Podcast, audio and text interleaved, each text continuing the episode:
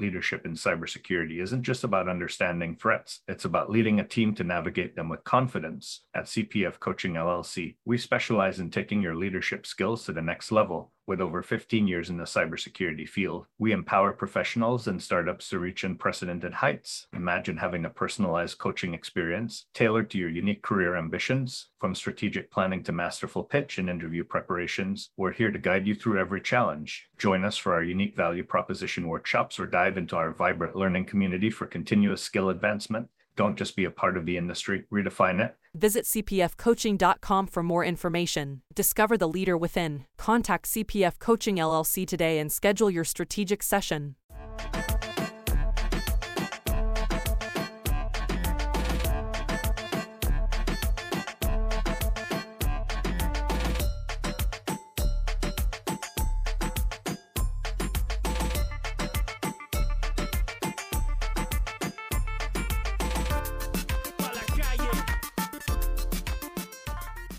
Welcome to another episode of Breaking into Cybersecurity Leadership. Today we have Gerry from Redbeards who's talking about what he's seeing that he's hearing from his clients that he recruits for. So, just so everyone understands, Gerry's a recruiter, has lots of amazing top companies that he works for.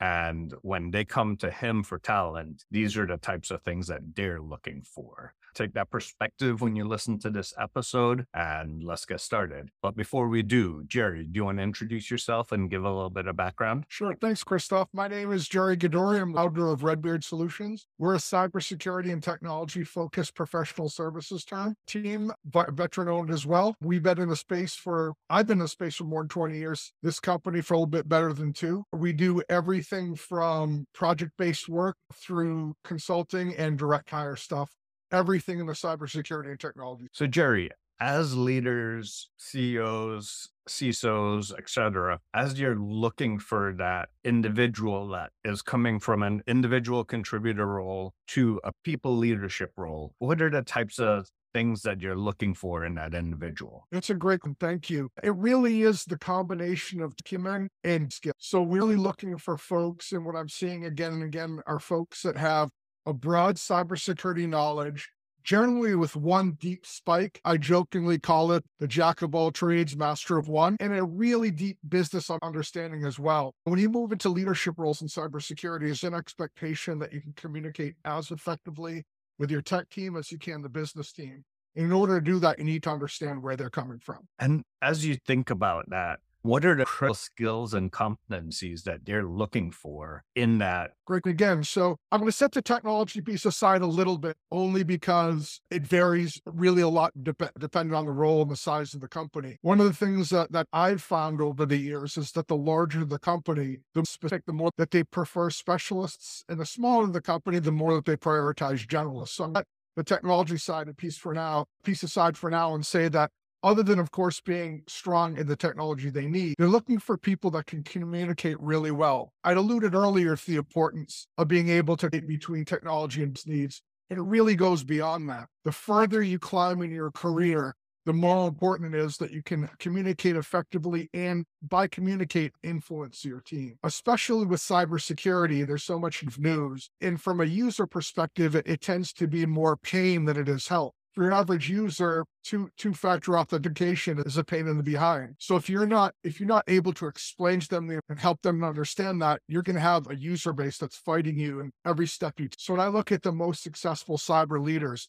it's the ones that have the ability to influence, to sell their ideas instead of trying to lead by mandate. You mentioned that term influence. Would you d- dig in a little bit deeper on that and why that's such a critical skill? Sure. Thank you. So, when I'm talking about influence, it's really this there's a tendency, especially as we become more experienced, and I might be projecting when I say this, but as I get a little bit more white in my being, I see to tell instead of sell. And when you're talking to your team, we're talking to your user base, it's so that you get them on board, that they understand the why behind the things you're making. If I'm Joe or Janet, the average user, and I discover that to use my, my most used piece of art, I have to take two additional steps that I did before. My first thought is, wow, I'm happy with. No, it's not that. It's, oh my gosh, it takes me two extra minutes to use it. So by sharing the importance of what we're achieving and what that means to them, that gives you the opportunity to influence them. I made the comment earlier about leading through mandate as being ineffective. If you think that sending an email explaining why something is being done a certain way is enough, you're sadly mistaken. You really need to break that down to more bite sized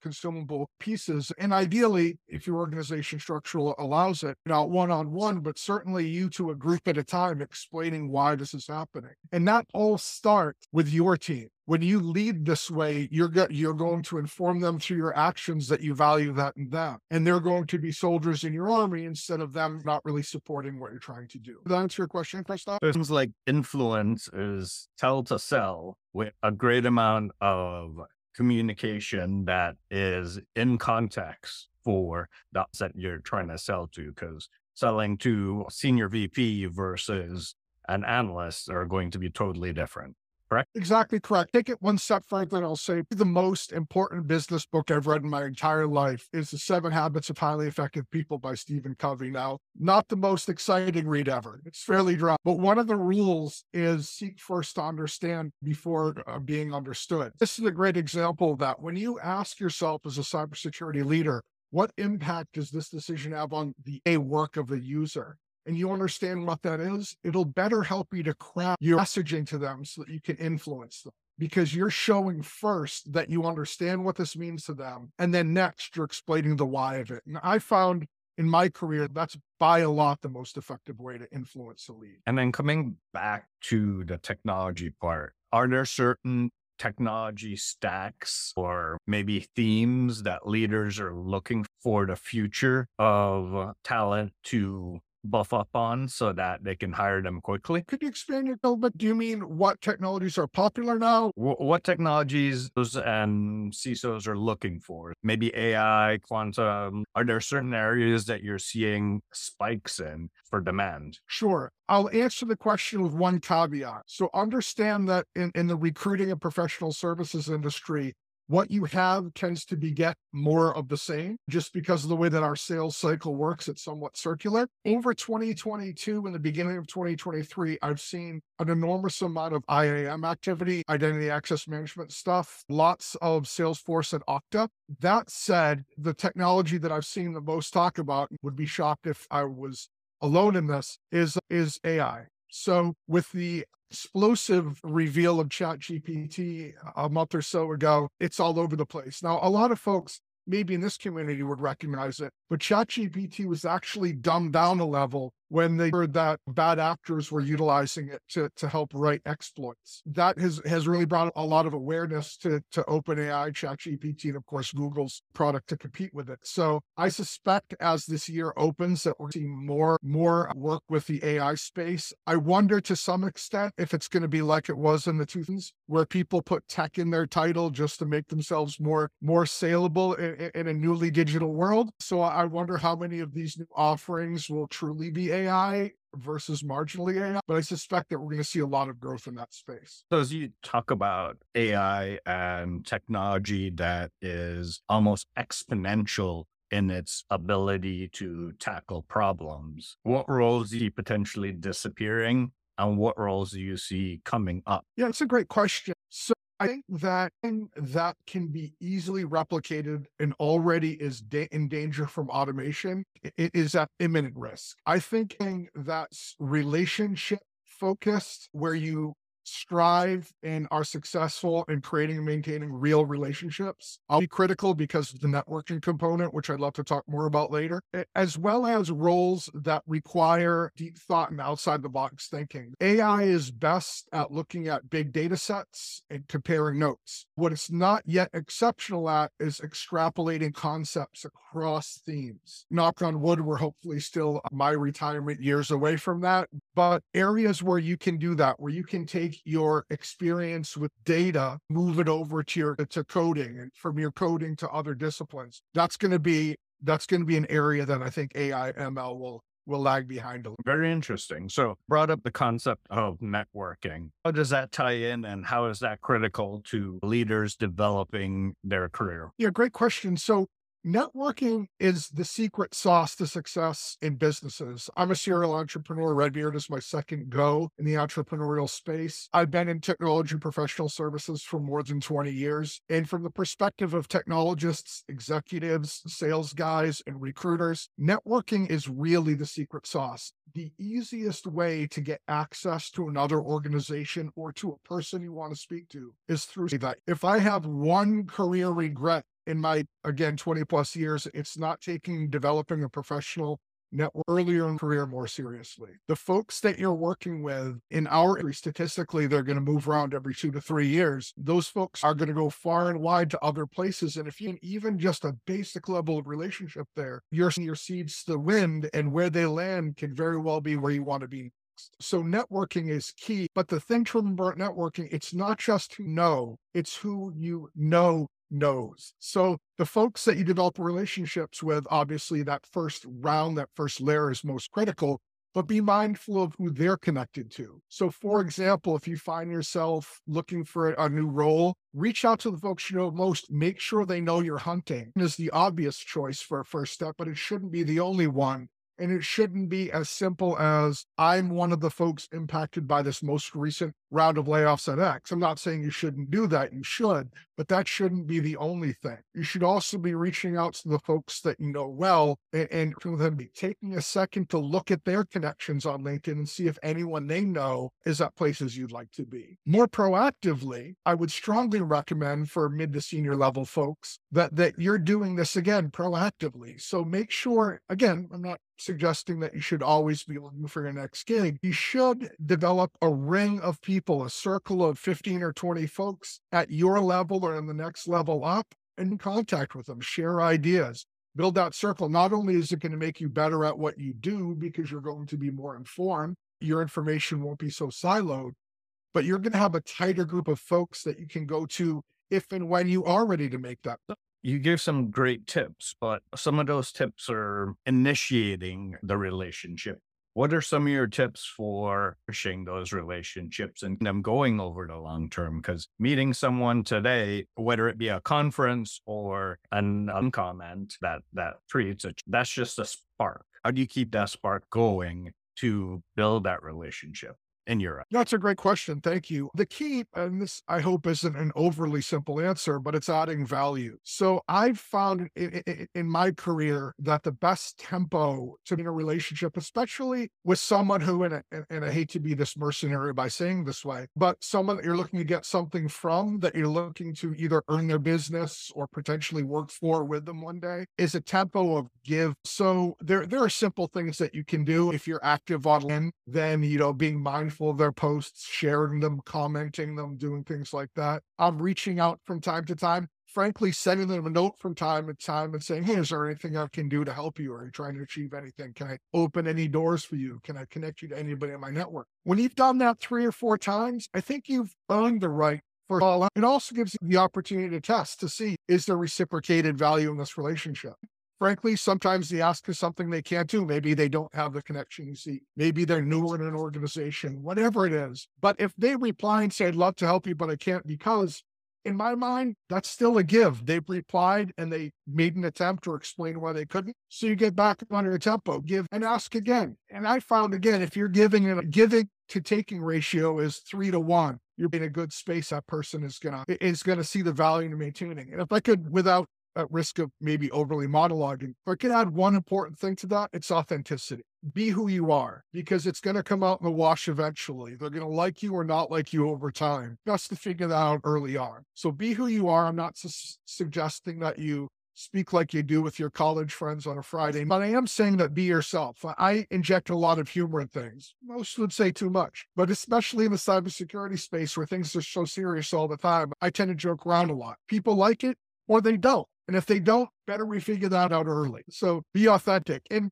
added benefit, people can sniff out inauthentic very fast. So it's a big win. Love that you touched on the authenticity. I know one of the first things that I do with my my candidates is we do the self-discovery. We focus on who we are, what who we are now, who we want to become, and what people see us as now versus what we want to be known for, and figuring out like your why. Have you been able to quickly pull that out of candidates to help them improve their ability to communicate to hiring managers or any tips that you found to be able to do that for those that might not know who they are authentically and they've only focused on their job title? Yeah, I'm going to answer that question, but I'm going to do it in a little bit of a roundabout way. So if I haven't gotten where you want me to be at the end, feel free to ask me to do it again. But it, let me say this. So I come from the outside recruiting world, meaning that I've never been a talent acquisition recruiter internally to a company. Several friends that are, but I've never been one personally. So I've always been that contingency recruiter who only gets paid to fill a role. So when I'm talking to a candidate, I'm usually one of seven jillion recruiters reaching out to that poor person, blowing up their inbox. Now, I like to think I do it effectively. Feel free if you've experienced any of my emails, outreaches today, and I'd be happy to take that feedback. But understand that very often when I'm speaking to a candidate, they they're suffering from a little bit of recruiter fatigue. And by that I mean they want to know if this is going to be a value quickly. And if they do, I've got to earn the right for them to take my now Here's why I gave you that big initial part before I gave you your answer. I understand completely what that's like. As the donor, I get an enormous amount of outreach as well. I get it. But once you've made the decision to work with a recruiter, I strongly recommend that you, at the very least, listen to the that they're giving. Whether you follow it or not is your business. But receptive, but be receptive to the fact that recruit, even if they're only selfish people that only want to make the sale, they want to make the sale. So they're giving you that because they think it will it'll better your chances of getting the role. Now, if they're giving you bad advice, lie on your resume or things like that, quite obviously don't walk away, run away. But if they're giving you about how you're interacting, then listen. So I will say this now in an effort to answer your good question, Christophe. And that's this. As a technology person, most of the folks that I talk to, especially at the mid and below level, tend to overly focus on their technical answers but don't listen for whether or not that answer landed. So, what I'm going to recommend as far as communication, especially in interviews, is that when that manager or that interviewer asks you a question about technology or experience or whatever, ask it back when you're done. So, when they ask you, What is your experience with threat intelligence? You give your answer and ask a question back. In my last job, I did this, that, and the other thing. And then your question back, Is that the way we would do it here? Or did I answer fully? Or I'd be happy to get deeper into that if you'd like. Now, quick tangent if your interviewer is not a technical person, maybe they're a leader, maybe they're an internal recruiter or whatever, give a shallow technical answer first, then offer to go deeper. And the reason is you don't want to lose them. Some people, unfortunately, their skin is so thin that they feel like if you lose them that you're somehow insulting them. So it, doesn't work well. So I would recommend again asking that follow on. Did I answer your, your question, Christophe? I feel like I got a little bit astray. Yeah, yeah, I think so. And I guess to to tag on to that, how do you authentically communicate to candidates to A, ensure that they read your message and B, reply to your message as you're targeting future cybersecurity leaders? Sure. So when uh, our just want to make sure I understand how do I do it? How do I recommend they do it? Both? You reaching out to them to show how you're being authentic in the outreach so that they could see that same reciprocate that same authenticity back to you when they reply. Sure. So for me, it's a little bit of a combo. I understand that candidates, especially in the cybersecurity space, if you're a mid to senior level person, there's more roles than people. Most of these spaces, so I get right to the point initially. So I make sure if I'm calling Christophe about a role, I say, Christophe, I'm looking for a senior, a senior network security architect. I'm not saying that's Christophe's skill set, just hypothetically. This area does not seem like something you'd be interested in. So I get right to the point with what they're what with what they're looking for. And then I give a very clear call to action. Hit reply if you're interested. Hit reply if you don't want to hear from me. Now, as that communication evolves, hopefully we connect. I write the way I speak. So, written communication, we have a tendency, and I'm not sure which of our eighth grade English teachers is to blame for this. We have a tendency to write far more formally than we speak, and it immediately feels inauthentic because there's words that you see all the time in emails and I'd never heard anyone to say. So, within reason, don't be afraid of a action. We all say I. I never say I am going to. I say I'm going to. Again, write the way you speak. Keep it professional. Once again, it's not our college buddies on a Friday night. But again, if you write the way you speak, that's a big step in the right direction. Also, unlike how my monologues on Christophe's wonderful podcast would seem to be what I think try to be it's not a gift I have, but learn from my mistakes. Wow. Th- thank you for that. And as we approach the end of our show, any final advice that you would give to cybersecurity leaders that the, that you see that the market is calling for and that you would share as a recruiter to ensure that they're successful in their journey to leveling up to that next step? Yeah, I'm going to give you one I think you probably don't often get, and that's this be active in the places where the people who would hire you. So if you're, this is a great example, if you're in a leadership role, if you're posting your ideas, if you're sharing relevant articles with commentary about them, not just spam posting from cybersecurity news, but with your commentary, you're doing two things. Number one, you're establishing a following. So people who you would want to work with can more easily find you. You're building that network we talked about earlier, but here's the other you're leaving acts of how you, so people who would potentially hire you already have insight into who you are. Mind you, keep that in mind when you're leaving those artifacts. But uh, yeah, be where they are.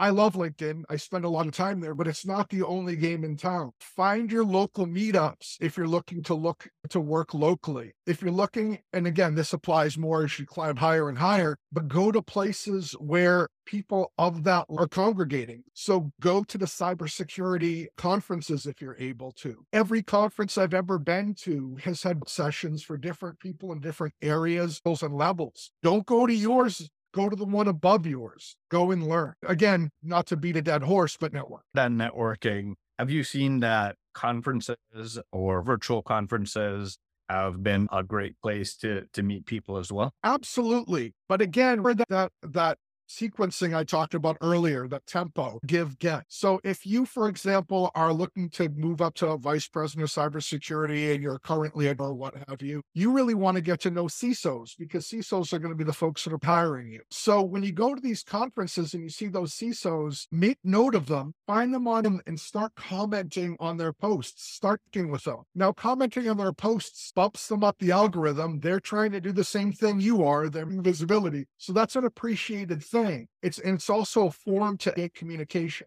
So so as someone who also has spent a fair amount of time as a senior executive in technology firms, one of the things that we did in organizations I was a part of to be successful is we developed relationships with folks that a good match for roles that we either needed perennially or we knew we were going to need. And you putting yourself out there gives you the opportunity to find yourself in these various pools for various organizations. So going to the conferences is great, but it's great for me pred- predominantly as a networking opportunity to get to know these folks.